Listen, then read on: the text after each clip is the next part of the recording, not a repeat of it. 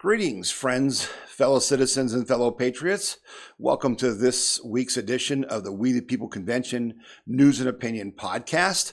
We're recording today on Saturday, February 20th, 2021. And we're so glad that you took your time to join us. We're very appreciative, appreciative of your support. Uh, I am Tom Zawistowski, the president of the We the People Convention, and this podcast is brought to you by the donors to the We the People Convention. And we're awful glad that you decided to join us today. If you're new to the program, um, we you know will tell you that you know you're going to hear things here that you won't hear anywhere else. You're going to hear news and opinions, and we're going to discuss things that affect all of us. We are not just about talk; we are about action. So you will hear discussions about things that you can do, we can do, uh, that need to be done to help do what protect and preserve our individual freedom, liberty, and prosperity, and our Constitution and our nation. That's what this show's about, and that's what we talk about. And that's the focus of our show. So when going through all the news that's out there, uh, I'm trying to look for things that you know affect you, that you need to know about, give you a heads up, you know, on things that are going to make a difference in your life, and then point us in a direction where we can can actually make a difference. And so, uh, you know, I hope you'll enjoy today's show. I hope you'll tell others about it. And if you're not getting our emails and text messages, please go to wethepeopleconvention.org and right on the front page, just give me your email and your phone number. The reason for the phone number is many of our emails don't get through Google is the big, you know, email provider, Gmail, they block a lot of our emails. So we send text messages that have links to our emails so that you can see what we're putting out. And so we try never to abuse that. I got an email uh, a couple days ago from someone that I really appreciate. She said, You're the only company, you're the only group that I allow to text me because you don't spam me whenever you send anything. It's important. I really appreciate that because that's what I try to do. That is really important to me. Um, when I started as a Tea Party leader 12 years ago here in Portage County, uh, where I'm also the executive director of the Portage County Tea Party, I made a commitment. I told the crowd that day, the first time we ever met, that I will never waste your time, your effort, or your money because I have too much respect for you, and and I and I wouldn't do that to myself. So why would I do it to you? So when I you know when I do something you know, I, I do it because it's important and then it will have an effect in your life. It will be positive. It'll be worth doing. Okay. And that's the other thing that a, a guiding principle for you to know about us is that, you know, I, I learned a long time ago, as angry as we are, you can't fight every fight. And, and so you have to fight the fights that you can win and that are worth winning. And if it doesn't meet those two criteria, move on to another fight. We can't be jousting at windmills. It's too serious. And again, your time, effort, and money is way too important. So let's get on with the show. And I th- hope you'll enjoy what we've got for you today. And obviously, the, the most, you know, biggest news of the week was the passing of Rush Limbaugh. Uh, you know, we kind of knew it was coming. I think many of you suspected that, but that sure didn't make it any easier when it actually did come. I sent out a statement uh, when uh, when Rush when it was announced that Rush passed, and um, I just like to read that to you because it's it's, it's pretty short. Uh, Tom Zawistowski, president of the Tea Party affiliated We the People Convention and executive director of the Portage County Tea Party, express a sincere thanks and appreciation appreciation of all the members of its organizations to conservative icon Rush Limbaugh, who passed away today after his long battle with cancer. Zawistowski offered sincere condolences to his wife and family and the staff of the EIB radio organization, and all of whom have lost a huge and irreplaceable part of their lives. Zawistowski said, with his passing, Rush Limbaugh has moved on to a place of peace and tranquility after 30 years of working hard to achieve the same for everyone here in this nation that he loved with every fiber in his being.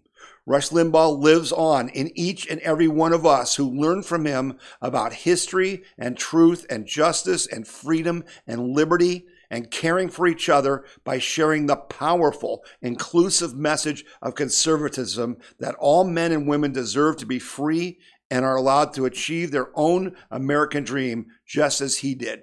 Zawistowski concluded Rush has been an, integral, an integral part of the daily lives of millions of Americans, and his passing will leave a big hole in those lives. We will miss his voice, his humor, his love of satire, his knowledge. We will miss him, the person who was our friend, even though we never met him in person. We will never forget him or the lessons he taught us. Now it's up to all of us to teach those same lessons to generations to come. We are dedicated to that task. His legacy deserves no less and much more from those of us for to whom he gave so much. May he rest in eternal peace.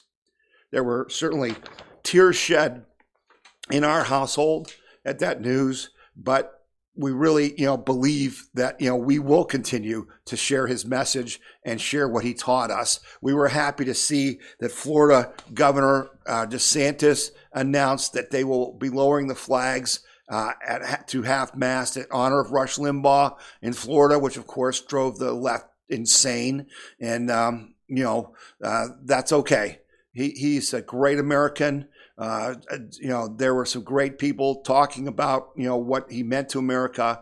Mark Levin had a very good point. He said that he was our generation's Thomas Paine. He's the one that explained, you know, why we fight, told us, you know, what conservatism was all about and why it was worth fighting for. And uh, we thank him for that. And, um, you know, Dennis Prager, you know, also said something really important about, you know, Rush Limbaugh, and that is that he literally saved AM radio and created this ecosystem, the really the only news and information system that conservatives control, and that's, you know, talk radio. And now we're going to see how that goes if we can continue to hold on. So it was a it was a sad week because of that, but but we're also uh, you know we understand that Rush will live on in each one of us, and that's your job. That's what we have to do. We have to explain to others, to new generations, what conservatism is and why it's worth fighting for and defending. And I, I know you will do that.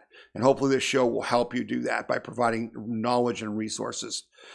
I also want to, you know, uh, reach out to our our members in Texas and Oklahoma and throughout the Midwest who really got hurt badly by the, the winter ice storm, the historic storm that went through Texas and uh, Oklahoma and into other parts of you know, Missouri and other parts of the Midwest. We have literally probably 10,000 members of our uh, organization in Texas, thousands in Oklahoma, Missouri.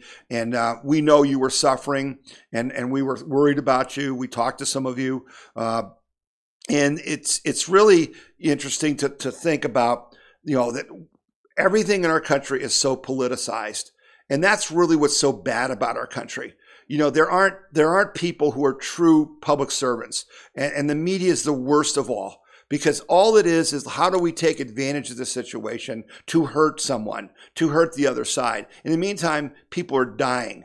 And, and so, you know, our side you know was very focused and i don't know how you felt about it. I was literally stunned when i watched tucker carlson and he said that texas gets 25% of its power from wind turbines. I had no idea of that. I, I mean i literally had no idea and was stunned because they are the oil and gas capital of the united states. They got more oil and gas than you can you know shake a stick at. And yes those wind turbines in the storm they froze up in the ice they weren't turning. They contributed greatly to the, the power outages that literally caused dozens of people to die, freezing to death because there was no heat in their homes. They didn't have water. They couldn't pump the water out of their wells. And, and so it was a tragedy. The left came back and said, "Oh, it wasn't the you know renewables. It wasn't the renewables. It was you know it was the you know mismanagement of the grid." That was true as well. The, you know, Texas, for those of you who don't know, the entire United States is on a grid that's interconnected. Here in Ohio, the energy we produce gets shipped to New Jersey. Okay. It gets shipped all over the place.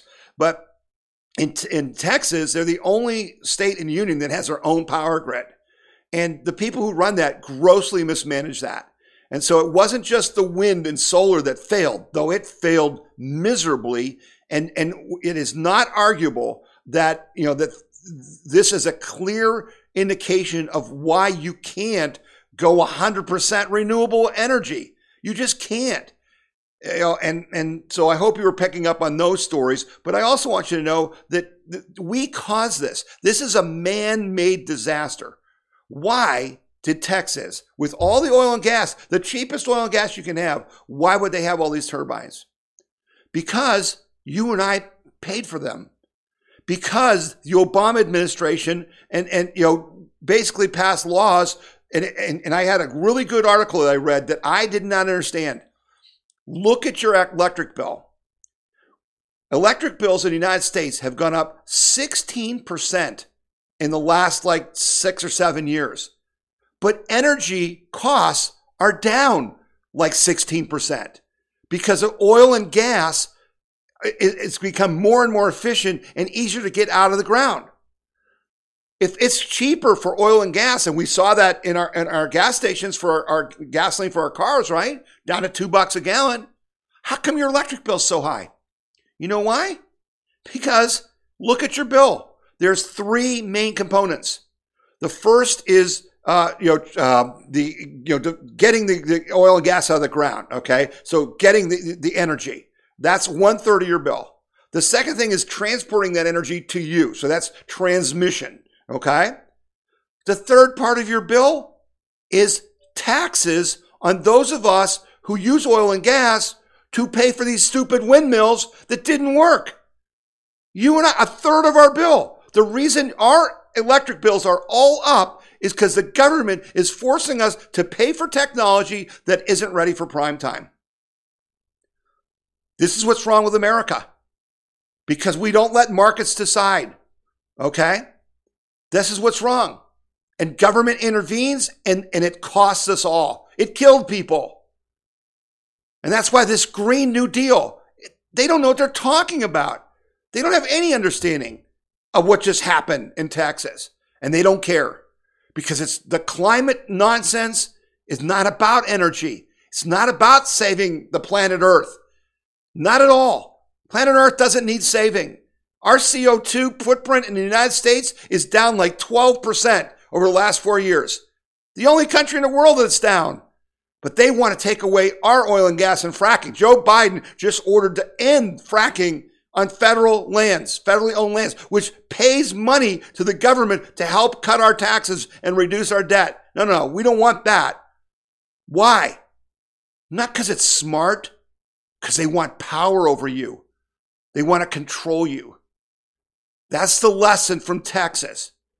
Now, again, bureaucrats mismanaged it. That whole board down there is going to get fired. All right. But to have 25% of your energy coming from a, a resource that is not reliable is ignorant. And that's what they want for all of America. And the left was running like crazy you know, OAC, they called out there, CNN, MSNBC, all those idiots were out there talking about how, oh, no, no, no, it wasn't the fault of the, of the wind turbines and the solar that failed. 91% of it failed. No, no, no, no, no. That wasn't the problem. That's a good thing. Don't believe the lies. Investigate for yourself. Read more in that story. But that's the bottom line that should have never happened. On to the next story. I had told you that on February 19th, which was yesterday, that we were awaiting some big decisions by the U.S. Supreme Court about which cases involving the election fraud they were going to take. And, you know, everyone was expecting it. Now, here's a, a, a graphic from, you know, uh, Jim Hoft's Gateway Pundit, it says, happening today. Supreme Court set to consider whether Trump voter fraud cases in Pennsylvania, Georgia, and Michigan can proceed. What happened? I don't know. There was no news. Maybe we'll hear it today. Today's January the 20th. But I'm pretty sure they're looking at those cases, but no news. So I was disappointed by that. Again, as I said last week, we're really hoping the Supreme Case Court takes on the Pennsylvania case and finally makes it crystal clear that the Constitution says only the legislators, legislatures in the states can make the rules for voting. That's all we're asking. Just read the bloody Constitution and apply it. I have lots of friends who are very doubtful, and that's that's why we're in a situation we're in because our, our Supreme Court did not defend our Constitution. And now we're going to see what happens. But in that same topic, we've been watching what's going on in Maricopa County, Arizona, because the state Senate there has been wanting to do a forensic audit of the ballots and of the voting machines. And the Maricopa County Board of Elections has been fighting them. So they just had a vote, I believe it was Friday the 19th, where the Arizona Senate passed a new bill that strengthens its ability to do such an audit. The bill amends a portion of the Arizona statute such that county election equipment, systems and records, and other important information that is under the control of county personnel may not be deemed privileged information, confidential information, or other information protected from disclosure. It also subjects such records to a subpoena and stipulates that they must be produced and the legislator's authority to conduct related probes may not be infringed by any other law. The rule change is to be retroactive to December 31st, 2019, okay? Uh, meaning would apply to records that were from this of November's election. State Senator Warren uh, Peterson, a Republican, introduced the bill amid a battle between Republican state uh, Senate leaders and the Maricopa County officials over the attempt by GOP senators to audit the 2020 election. So they haven't gotten audit them yet, audit them yet, but the state Senate in Arizona is continuing to fight the fight. That's important. We've said all along, one of the things that has to happen is we have to prove the fraud. We have to prove it. This is one place where we have a chance to do that, and we'll see if they can continue and get done. Okay? Other big story this week that you were aware of, but I'm going to put a little different spin on some of these things. The FBI and DOJ are investigating um, Governor Cuomo from New York State and his administration for his policies involving nursing homes during the COVID outbreak and the pandemic. Okay. This is really important, but what I want you to focus on is how the left is turning on their own. This is the New York Democratic Governor Cuomo, who Joe Biden called him the gold standard of the way governors were handling handling the pandemic right? And the COVID outbreak, that where every media group talked about what a great job he was doing. They gave him uh, an, an uh, was it an Emmy or some you know, stupid award for, for doing such a great job. His actions is now known killed like 15,000 people. He was taking seniors who were in the hospital diagnosed with COVID and sending them back to nursing homes where they infected other people who died.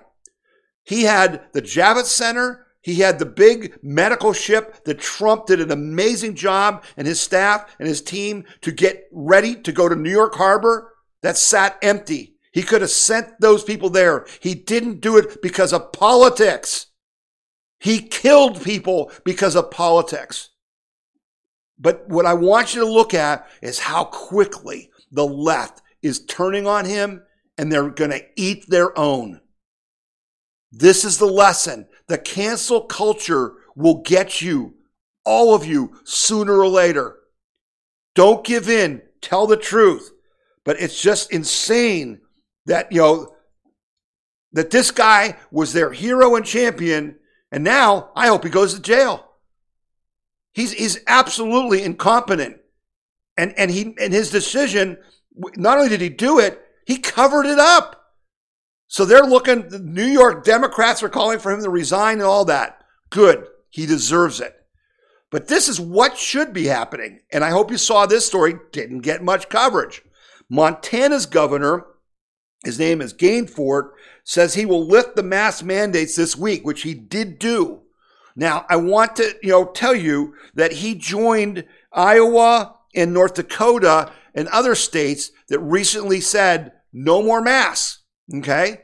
But he did something, and this is a new governor, and he ran against the old governor because they were, they had been so egregious on their mask mandates and social distancing mandates. So he ran for governor, and now he's keeping his promise. But this is the one thing he did that's everyone's forgotten about.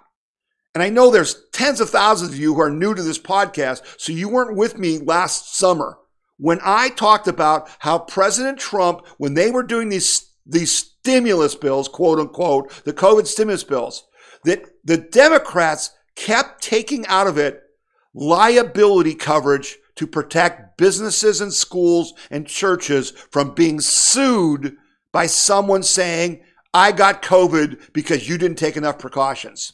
See, that's what our problem is. You say to yourself, why are these restaurants and these grocery stores and, and everybody, you know, making people wear masks and why are they enforcing these laws? Because they have liability. And the only way to avoid liability is to be able to say, look at, here's what the governor said I had to do. We did all these things. You can't sue us. That's their defense. If Trump would have gotten liability, in other words, you cannot sue anyone for getting COVID because it's all over the place. You can't directly say, I got it because I touched the fork at your restaurant. Prove it. They needed to give them liability coverage. Guess what they did in Montana, right? Montana Governor Greg Gianforte said Wednesday will lift the statewide mask uh, mandate this coming Friday, fulfilling a pledge he made, you know, in the election. Uh, and he said the announcement came at signing ceremony for Senate Bill 65, which is intended to check the first box by protecting businesses, nonprofits, churches, and healthcare providers from most lawsuits over people catching the virus on their premises. See? Now, if I'm if I'm at a, a business, I'm I say I sanitize, I wash my stuff. You know, we're we're taking precautions, but you're responsible if you get COVID. I'm not, and the law gives me coverage. Now they said, you know, it says if you're taking reasonable and responsible precautions to protect your employees, your members, your customers from COVID, you shouldn't have to worry about unnecessary litigation. At the same time, this bill doesn't give anyone a free pass and makes clear that Montanans are protected from bad actors. Okay? So again, you can't be egregious. You can't not do anything but it turns it back to the people can now decide if they want to go to your place or not, if they think it's safe or not. This is the smart stuff that we should have been doing all along. And again, it's Republican governors doing it, not blue states. They're the ones who are hurting their people to gain power because they want control. I wanted to just uh, mention something else. It said um, Iowa uh, Governor Kim Reynolds recently listed all virus restrictions, including social distancing, limits on capacity in restaurants, gathering sizes, and mask requirements, citing an 80% drop in cases and hospitalizations since last fall. We need to make sure that we're doing everything that we can to protect Iowans, especially our most vulnerable, but I also have to balance economies that support the individuals that are trying to sustain a business or to sustain their livelihood. That was really, really important. And the other important news came out uh, with this guy from Johns Hopkins University. Uh, the United States will achieve herd immunity in its fight against COVID 19 by April, much sooner than most health officials want to admit. Dr. Marty Makary at Johns Hopkins University health policy expert and surgeon argues in an opinion piece in the Wall Street Journal. I think most uh, scientists are well intentioned, Makary said on Fox News.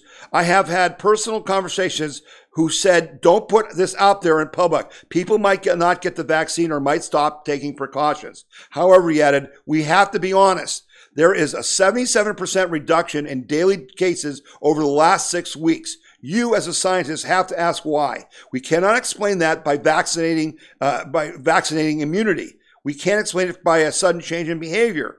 It is natural immunity, and it's now over 50% of the population. This article, Mark explained that antibody studies almost certainly undermine natural immunity because they don't capture antigen specific T cells, which develop memory once they are activated by the virus. So this is the point of contention that I want to make. They're all pushing for get the vaccine, get the vaccine, get the vaccine. We're seeing people going blind from taking the vaccine. Not a couple people, like 31 people in Britain went blind from taking the Pfizer vaccine. What I didn't understand is this week I saw stories, and maybe you did too, of seniors, people who are 80 years old in Iowa and other states who had had COVID, had recovered. They gave them the vaccine and they died that day or within days. Why are we giving the vaccine to people that already had COVID and recovered? They would have antibodies. This is what's so wrong with all this. And this is why we got to think twice. I don't want to take the vaccine. I don't need to take a vaccine. I'm, I'm 65. Yeah, I'm in the high risk group, but I don't have comorbidities. So I don't need to take this step and I'm going to be better off with getting the real virus if I, because it will help me develop these T cells that will protect me against other strains. They're, they are literally trying to tell you now that if you had COVID and got over it and survived it, you still need to take a vaccine. And then they're telling you that if you take the vaccine, you're still going to have to social distance and wear a mask. Well, what's the point in taking a vaccine then? But you can't hear this discussion on social media and in the, in the regular media because they just, they're blacking it out. It's outrageous. But use your common sense. Listen, there is over a 1% bad reaction rate to these va- vaccines, okay? But there's only less than a quarter of 1% or half of 1% that you'll die from the disease. The vaccines, you should be more afraid of them than you are of the virus. And this whole idea, and we'll talk about the schools a little later, of children not going to school until every teacher is vaccinated, it's just hokum. It's nonsense. The studies are clear. Every kid should be back in school. Yeah, why aren't they? Teachers Union. We'll get to them in just a minute coming up, let me tell you. Let me do a couple more uh, stories here before we take a break. Okay? This was, you know, certainly something that, you know, just really makes me angry. Once again this week, Joe Biden had a town hall that could only be described as pathetic. Okay? And in his town hall, he went out of his way to again unfairly attack our police and military by basically saying they are the white nationalists, the white supremacists. Listen to this. President Biden said Tuesday that some of the men and women once charged with protecting Americans at home and abroad are responsible for the growth of white supremacy groups. Biden falsely made the claim while appearing in a CNN town hall in Milwaukee, Wisconsin. During the session, he asked Joel Berkowitz, he was asked by a professor of foreign languages, you know, about ongoing threats to our country from Americans who embrace white supremacy and conspiracies that align with it. What can your administration do to address this complex and wide ranging problem? Number one, this is a professor from a university at a CNN town hall. That question was planted. No one would ask that question with a brain. Only a libertard would ask that question. Biden said it is complex, it is wide ranging and real. You may, I got involved in politics to begin with because of civil rights and opposition to white supremacists, the Ku Klux Klan. Yeah, the Democratic Ku Klux Klan. The Democrat funded Ku Klux Klan, Joe Biden, okay? Whose record on civil rights was denounced during his presidential campaign by Vice President Kamala Harris while she was competing for the presidential nomination, right? So you got the guy who supported the Klan who's now saying our military and police are white supremacists. And the most dangerous people in America continue to exist. That is the greatest threat to terror in America, domestic terror, said Biden, despite the fact on WeThePeopleConvention.org, you can see the story that shows that the FBI, with all their resources, in 2020, when all this white supremacy was supposed to be going on, and domestic terrorism, which is Antifa and BLM, not us, okay? They could only find 183 domestic terrorists they could prosecute in all of 2020. 183. Those aren't white supremacists. That's radical Islamists. That's, you know, all kinds of environmental terrorists, BLM, all of them. 183. So Biden repeated his promise to focus on white supremacists. So I would make sure that my Justice Department and Civil Rights Divisions focus heavily on those very folks. And I would make sure that we, in fact, focus on how to deal with the rise of white supremacy. Bullcrap. He's a liar. Biden then pointed the finger at former service members and law enforcement officers. And you see what's happening and the studies that are beginning to be done, maybe at your university as well, about the impact of former military, police, uh, former police officers and the growth of white supremacy in some groups. He then repeated his allegation that members of some far right groups are demented. That's the guy who's the president of the United States, who's a racist and a bigot, okay? And who hates our military and our police. Yeah. And so he just sits there right up there with another guy who's a liar and a criminal. And that's James Comey.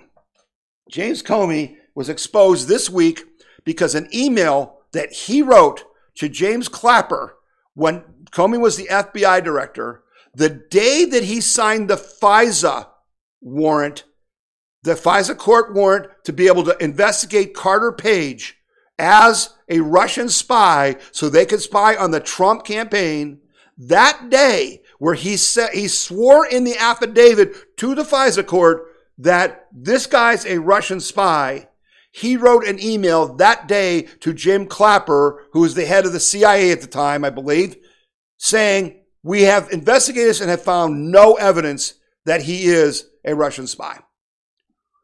Yeah. So when's Jim Comey going to go to jail? When's the Durham investigation going to happen? You can't get caught any more breaking the law than that.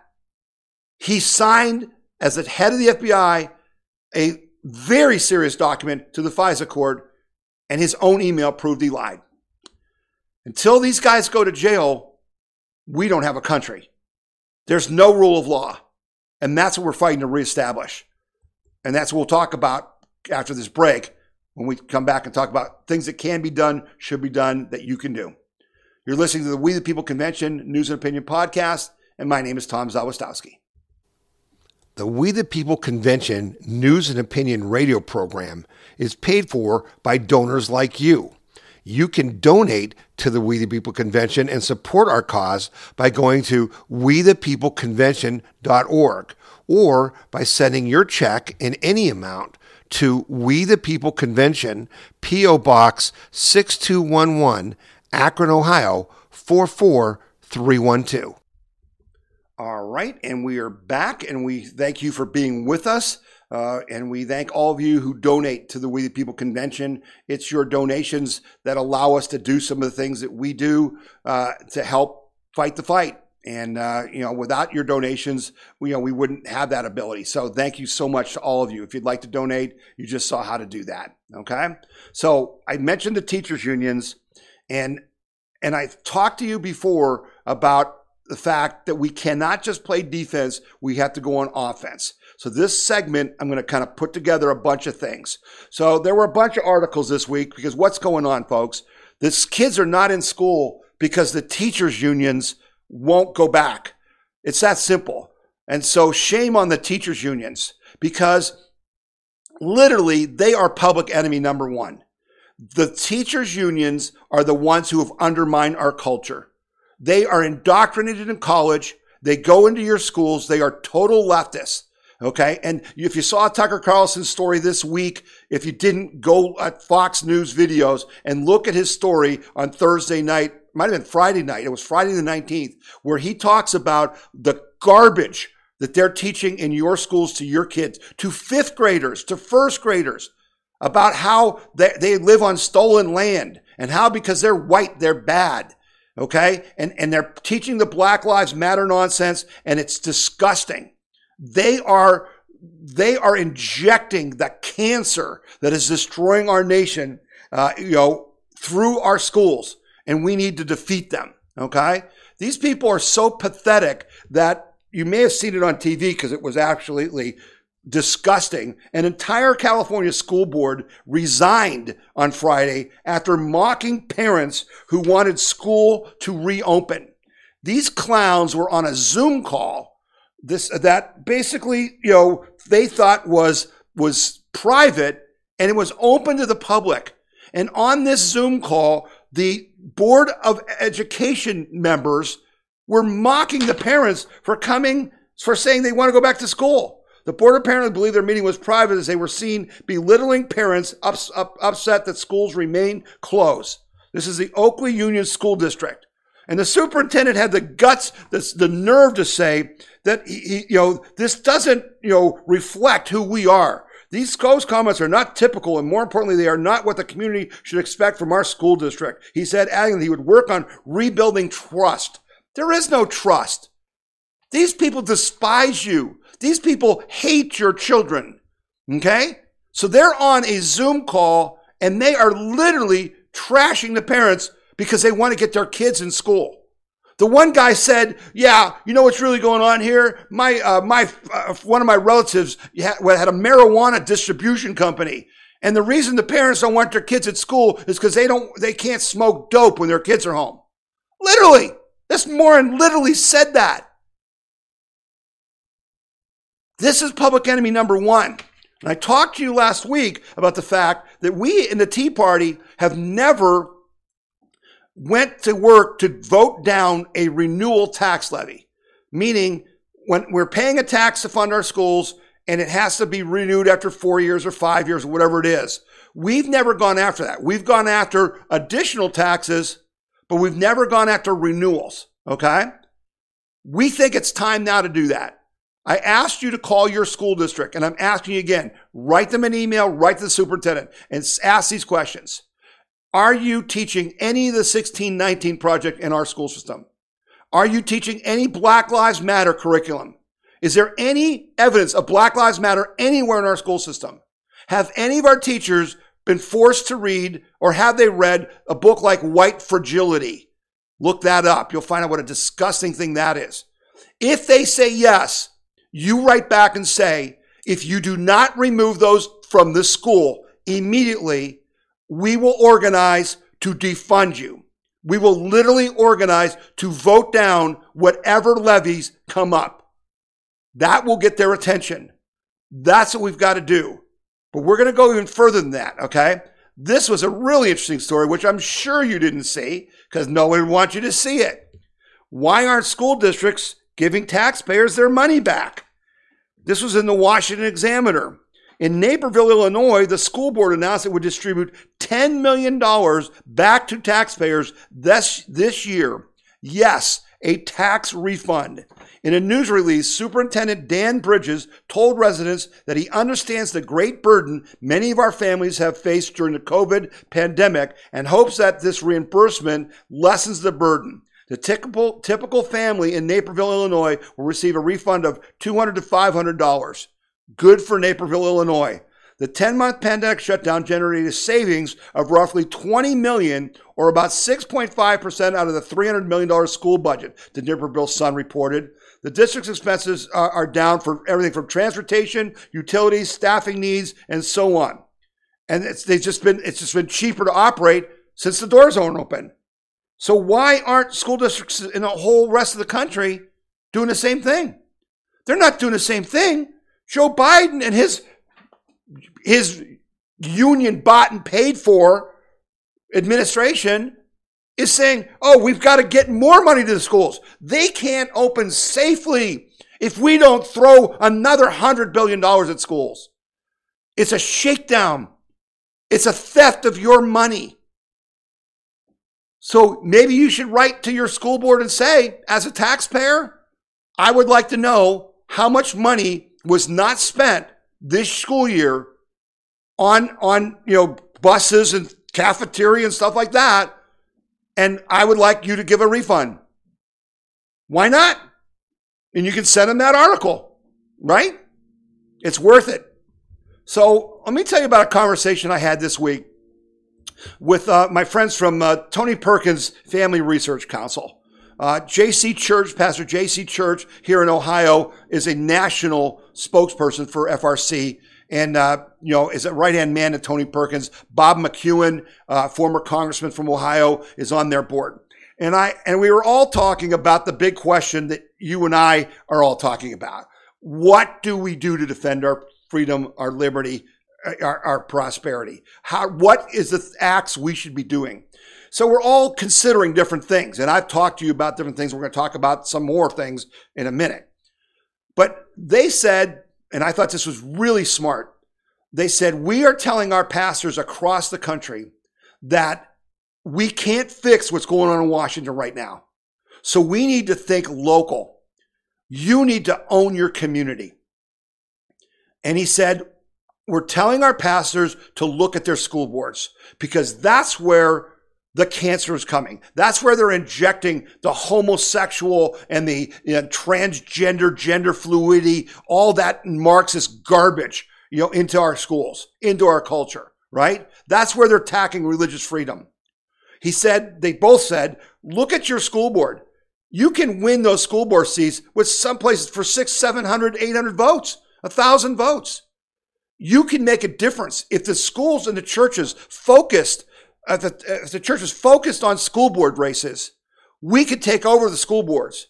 And they said, once we do, we can stop the 1619 project. We can put in the 1776 project. We can, you know, we can stop the Black Lives Matter Marxist agenda that's trying to ruin the, the, the, you know, the family structure. That's they say, Black Lives Matter website. Their goal is to destroy the family structure. Okay? They're communists. I said, that's great. But you gotta go the next step. And as I said to you earlier in the segment, it's not good enough to just play defense. You can't just stop them from injecting this stuff. The reason we are where we are, and if you read that Time magazine article that I talked about last week, which they basically admit how they stole the election, the teachers union and their money was right up front. That, that's how they stole it. The teachers unions, they don't care about your kids. They don't care about your school. They don't care about your community. And you know what? They don't care about teachers. And you say, Oh, Tom, how can you say that? I'll tell you how I can say that. First of all, remember, I told you 96% of all union members have never had a chance to vote on which union represents them. 96%. Second of all, I'll tell you, when I sat across from the union in the school district in my area, I said to them, if your union cares so much about you, why don't they protect your rights in the classroom? And they said, What do you mean? I said, What's wrong with education is the teacher isn't the king or queen of her classroom. If I was the teachers union, I would be fighting for a thing like a castle law. If you don't know what a castle law is, a castle law is a, uh, a law that allows you to defend your house, your castle, from an invader. If anyone comes in your door, you can shoot them with your gun because it's your castle and you don't have to know what their intentions are. Whereas before, you'd have to run away. You'd have to let them ransack your house. The castle laws allowed you to defend your house. A castle law for teachers would say the minute you walk through the door of my classroom, I am the king or the queen. You do what I say or you get the hell out. Do you realize what better education we'd have if teachers had that ability? Why isn't the union doing that? Because they don't give a damn about teachers. All they want is to take their money. Okay? And teachers are just mush. There's not, there's not a spine among them. I've met millions of them. They're indoctrinated leftists who wouldn't know up from down if their life depended on it. Now, back to my point. It's great that pastors and you in your church need to focus on school board. Yes, you need to win the school board seats, but then we need to go on offense. We need to defund our enemies. The teachers union is the biggest enemy of liberty in our country. Okay? There is no law that says any school district has to have a union representing their teachers. Now, teachers by law are, are, you know, they are guaranteed the right for collective bargaining. They can start a union, but you don't have to sign a contract with that union.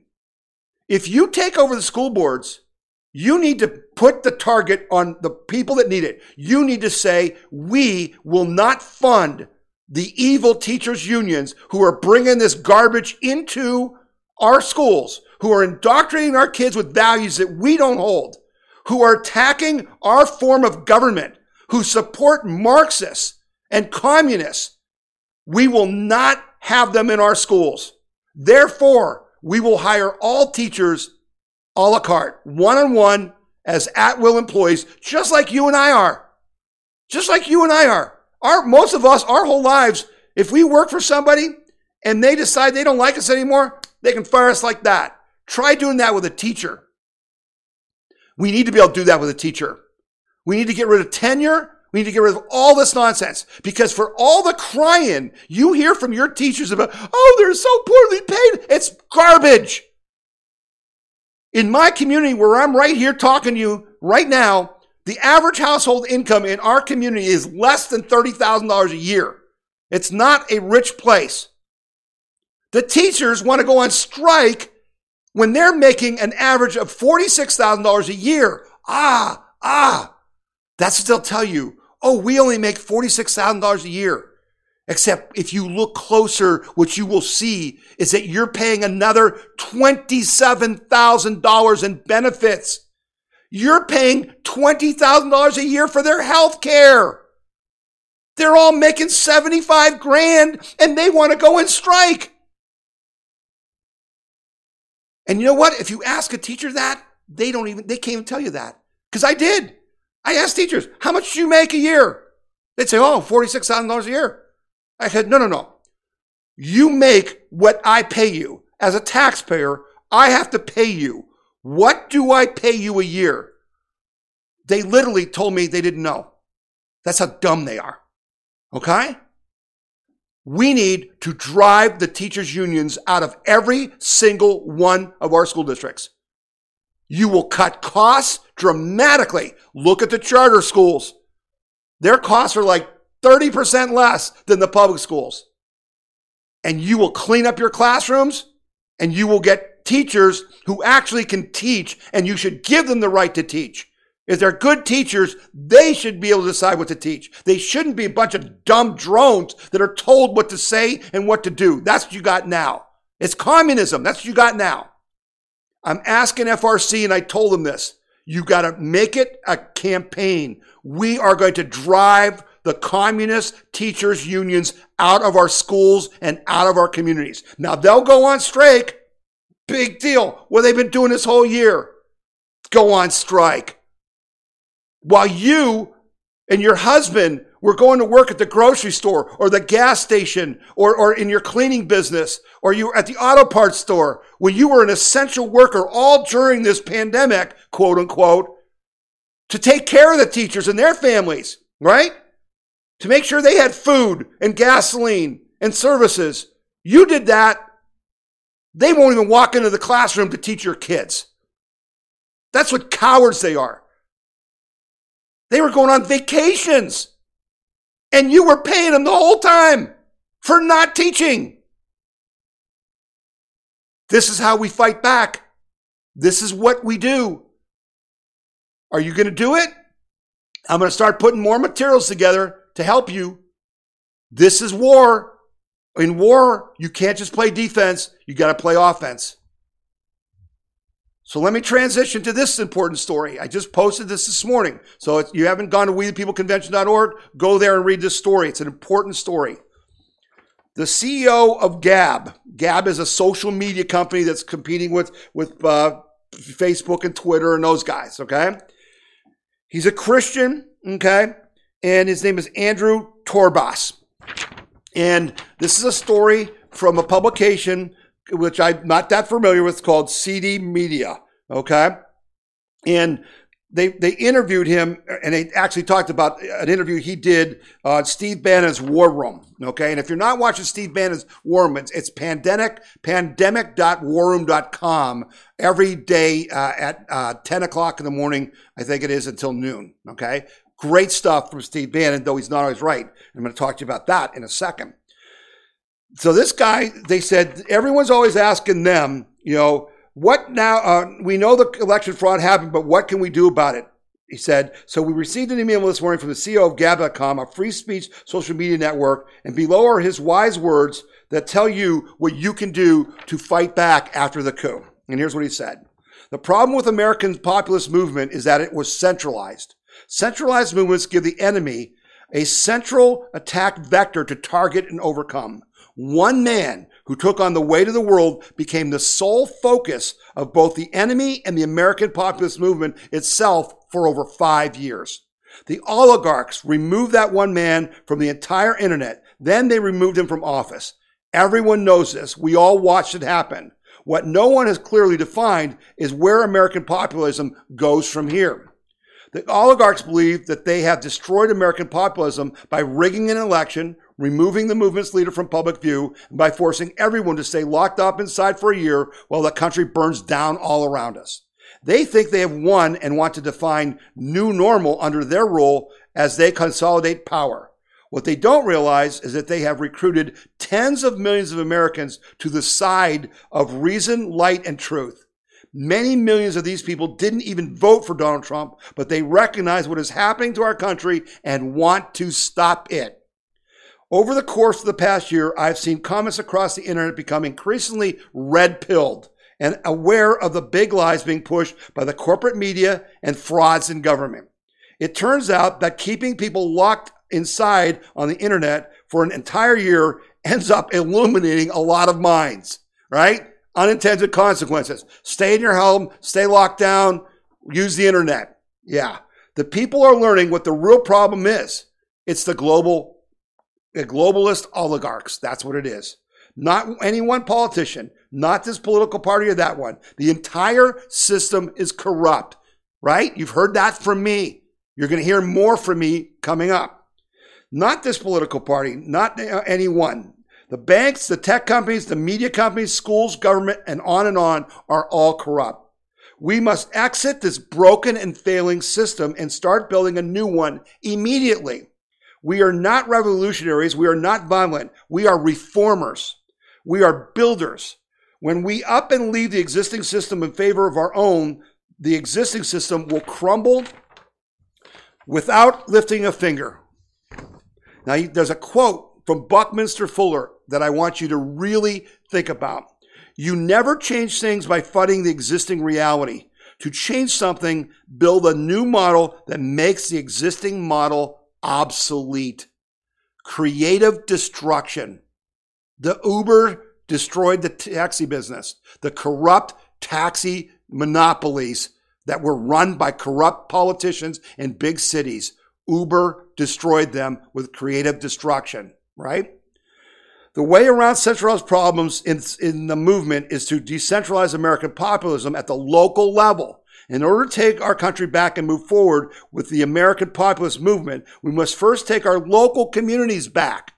Here are several examples of this happening across the country.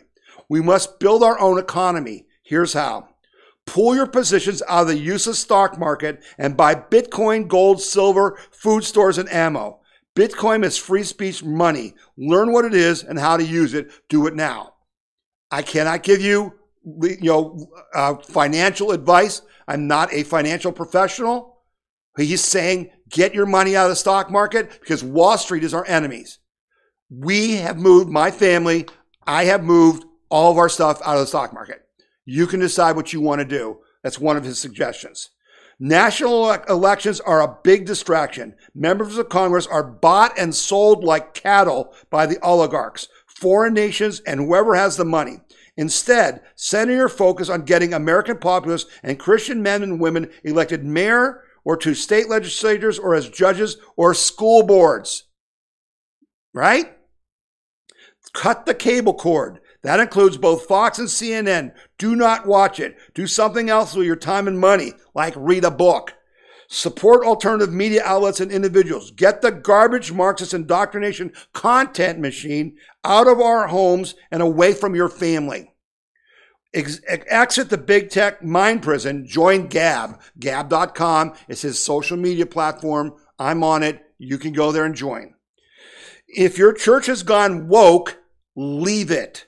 We have room for only one gospel in Christian churches, and that's the gospel of Jesus Christ, not the imitation false gospel of social justice. Leave big banks for local community banks. I'm going to consider doing that. I, I think that's a good suggestion. Leave big banks for community banks. Support, start supporting small local shops. We do that, but you have to work at it. Create pro family, pro business, and pro law and order policies for your local area. We can't control DC, but we can control what happens in our own backyards. That's what I'm talking to you about, about these cable charters that allow the cable companies to put their wires in our communities. You know, can we do something to stop the censorship using that legal process?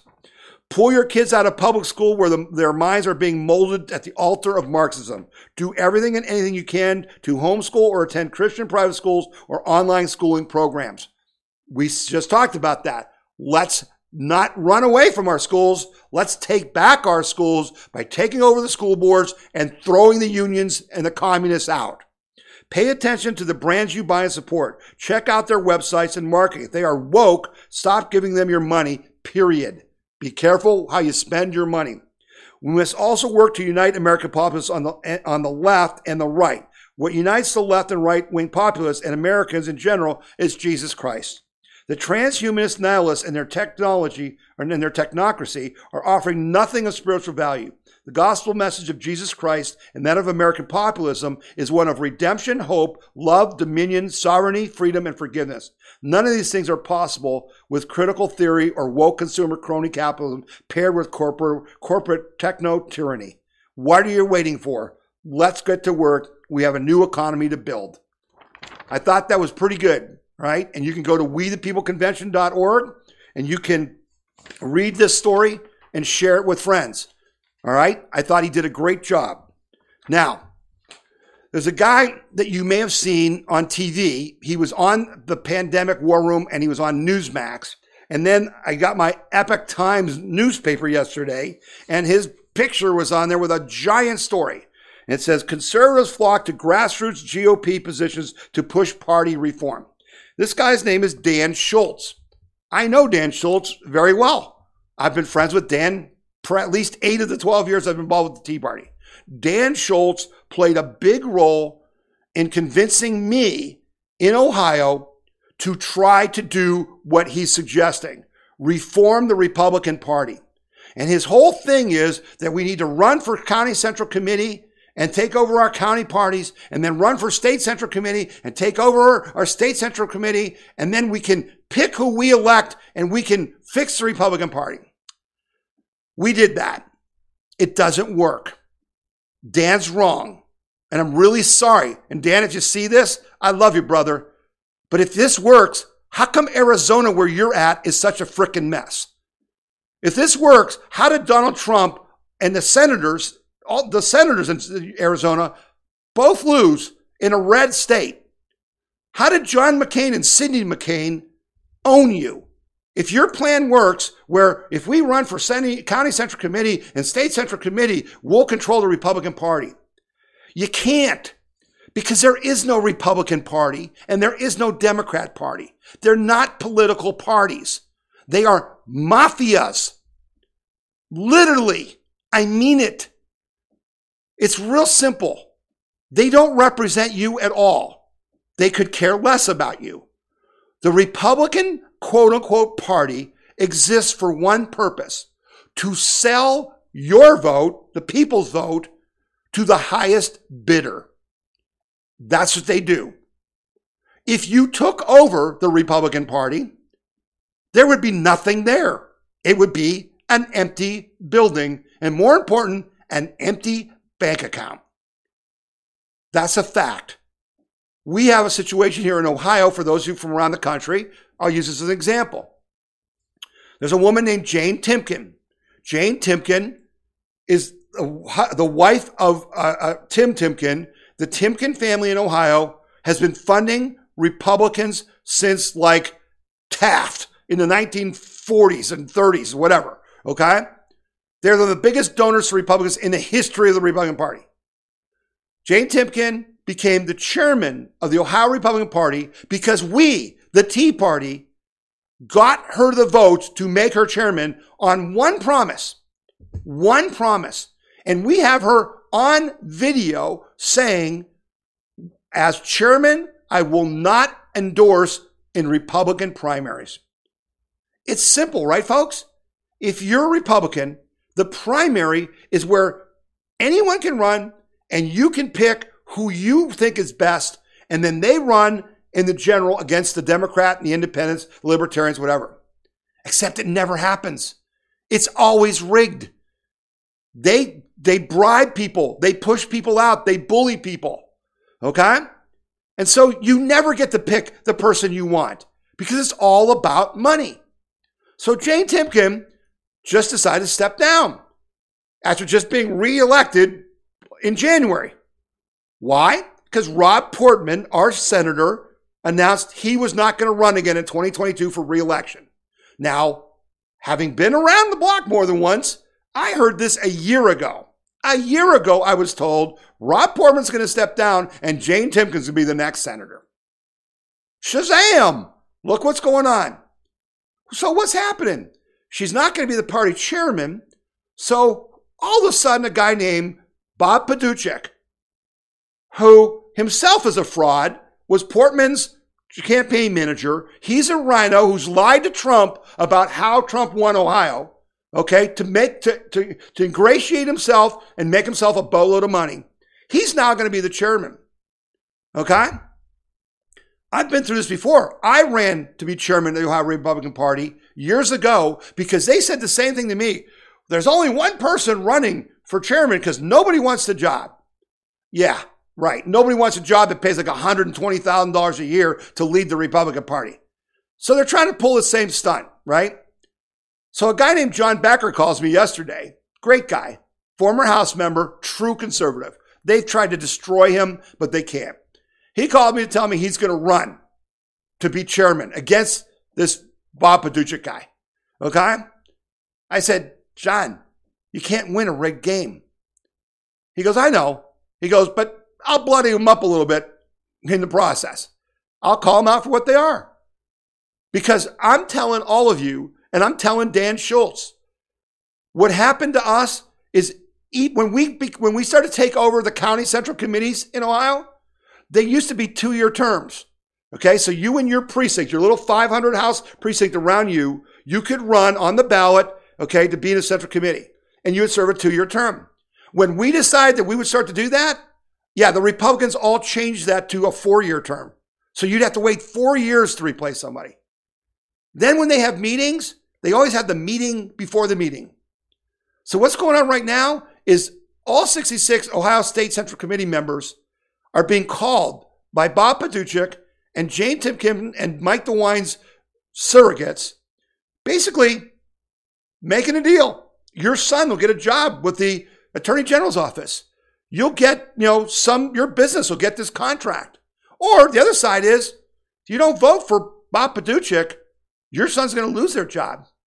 Or you're not going to get that job you're applying for. Because these people are generally are political people. They're running for the party you know, uh, Central Committee. It's a rigged game. You can't win a rigged game. What did what did the guy just say? You know, I just quoted you in the Gab story. What did uh, Buckminster Fuller say? You never change things by fighting the existing reality. To change something, build a new model that makes the existing model obsolete. So, I put out a, a piece this week that said a new Gallup poll says 62% of adults now say that a third party is needed. 62%. Interest in third party politics, uh, a third political party is intensifying and now has reached an unprecedented level of approval, according to a new Gallup poll. Americans' appetite for a third party has never been greater in Gallup's nearly two decades of polling on the subject, and now a majority of Republicans are joining the usual majority of independents in wanting that option.